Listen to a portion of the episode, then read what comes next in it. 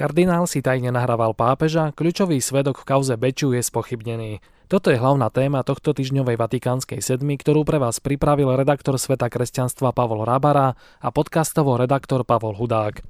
V aktuálnom súhrne diania z kresťanského sveta sa tiež dozviete, aké novinky priniesli posledné pojednávania vo Vatikánskom súdnom procese, ktorý svetoznámy jezuita čeli vážnym obvineniam zo zneužívania a kto je novým vyslancom Európskej únie pre presadzovanie náboženskej slobody vo svete.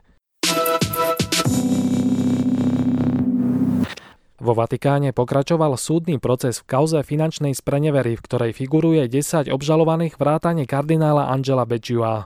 Z pojednávania na konci novembra vyplynulo viacero silných momentov, ktoré naznačujú, že celá kauza môže nabrať zaujímavý smer. Pripomeňme, že v procese ide o obvinenia z viacerých trestných činov. Najviac sa hovorí o luxusnej nehnuteľnosti v Londýne, do ktorej Vatikán investoval a na ktorej podľa obžaloby obvinení obrali svetú stolicu o desiatky miliónov eur. Kľúčovým svetkom vatikánskej prokuratúry je kňaz Alberto Perlaska, ktorý bol 12 rokov vedúcim administratívy štátneho sekretariátu. Jeho priamým nadriadeným bol Angelo Becciu, ktorý sa neskôr stal kardinálom, hoci pápež mu v roku 2020 práva spojené s kardinálskym titulom odňal.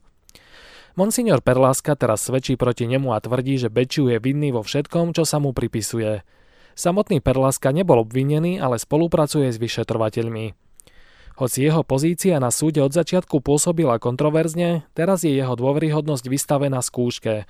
Ako píše Hači Stampa, opätovné vypočutie Perlásku otvorilo veľmi netušený scenár. Objavil sa totiž náznak toho, že niekto tohto kľúčového svetka ovplyvňoval či dokonca manipuloval. Viem o tebe všetko a všetko mám vo svojom archíve. Odpúšťam ti, Perlaska, ale nezabudni, že mi dlhuješ láskavosť. Toto je údajne jedna z viac ako stovky správ z aplikácie WhatsApp a ďalšej korešpondencie, ktoré sa najnovšie dostali medzi dôkazy na Vatikánskom súde. Z komunikácie údajne vyplýva, že Perlasku cez jeho rodinu známu ovplyvňovala osoba menom Francesca Immacolata Chaukujová. Ide o bývalú členku komisie, ktorá preverovala hospodárenie Svetej stolice.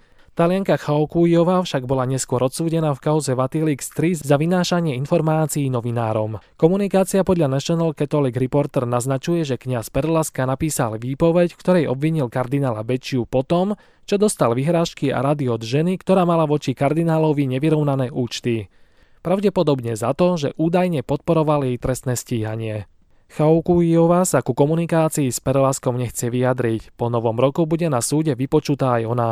Vatikanista Andrá Galiarduči si zatiaľ kladie otázky. Aká je dôveryhodnosť svetka Perlasku a akú váhu má a predovšetkým s kým sa vo Vatikáne rozpráva Francesca Chaukujiniová. Pretože niekto jej poskytuje informácie, ktoré sú takmer výlučne v rukách žandárstva.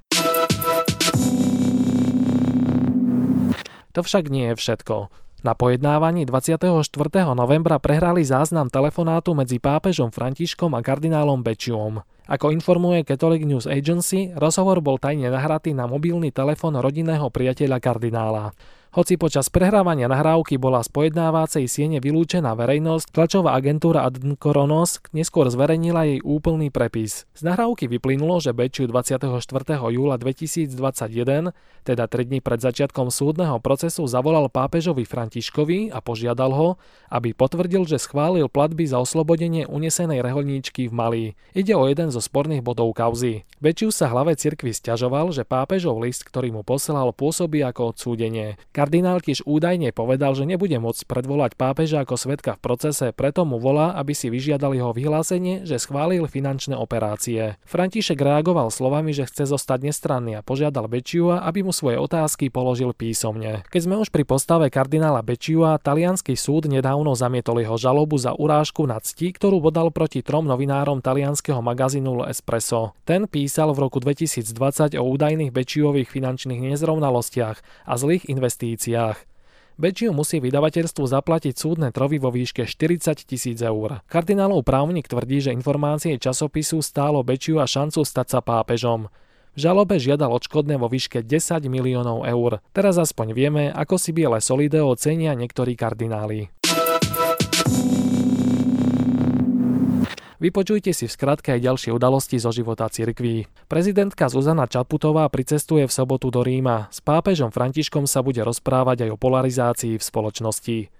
Nápad vznikol potom, čo mala prezidentka na klimatickom samite rozhovor s vatikánskym štátnym sekretárom Pietrom Parolinom na podobné témy. Pozvanie do Vatikánu prišlo podľa Čaputovej priamo od pápeža. Generálnou dozorkyňou Evangelickej cirkvi Augsburského vyznania na Slovensku sa stane Renata Vinceová. Ide o historicky prvú ženu v tejto funkcii v Evangelickej cirkvi. Zastávať ju bude počas volebného obdobia 2022 až 2028. Na Slovensku spustili registráciu na najväčšie celosvetové stretnutie mladých ľudí s pápežom Františkom, ktoré sa uskutoční na budúci rok v Lisabone. Rehoľa jezuitov zakázala svojmu kňazovi a známemu umelcovi Markovi Rupníkovi viesť duchovné cvičenia a spovedať. Voči autorovi mozaikových diel znieslo obvinenia zo psychologického a sexuálneho zneužívania 9 členiek komunity v Ljubljane. Európska únia má opäť osobitného vyslanca pre presadzovanie slobody náboženského vyznania. Európska komisia vymenovala belgického diplomata Franz van Daeleho. Európsky biskupy sú pripravení s ním spolupracovať. Pápež František sa modlil pred Imakulátou na španielskom námestí v Ríme. Obnovil tak tradíciu prerušenú na dva roky pandémiou. Ukrajinský súd poslal na 12 rokov do väzenia pravoslávneho kňaza z Luhanskej oblasti. Duchovný poskytoval Rusom informácie o vybavení a pozícii ukrajinských jednotiek. V sídle Európskeho parlamentu v Bruseli bol prvýkrát v histórii inštalovaný Betlehem.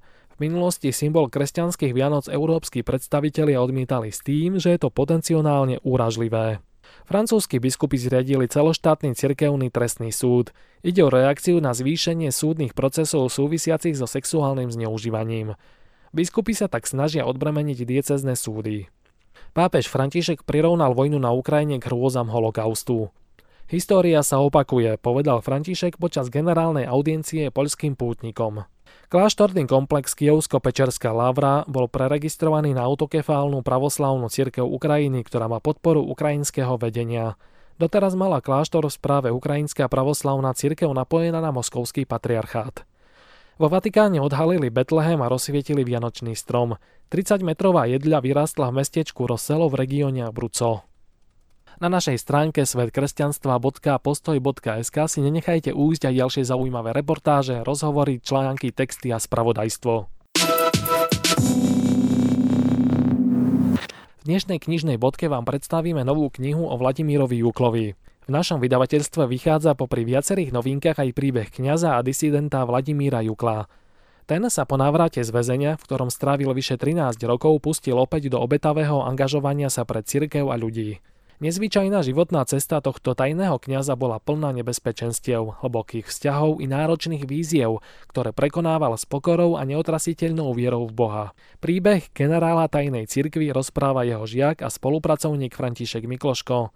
V knihe sa dozviete, v čom pre Jukla spočíva dôležitosť evangelizácie Ruska, prečo ho komunistický režim odsúdil na 25 rokov väzenia a aké plody mala jeho práca v podzemnej cirkvi. Prajeme vám víkend plný statočnosti.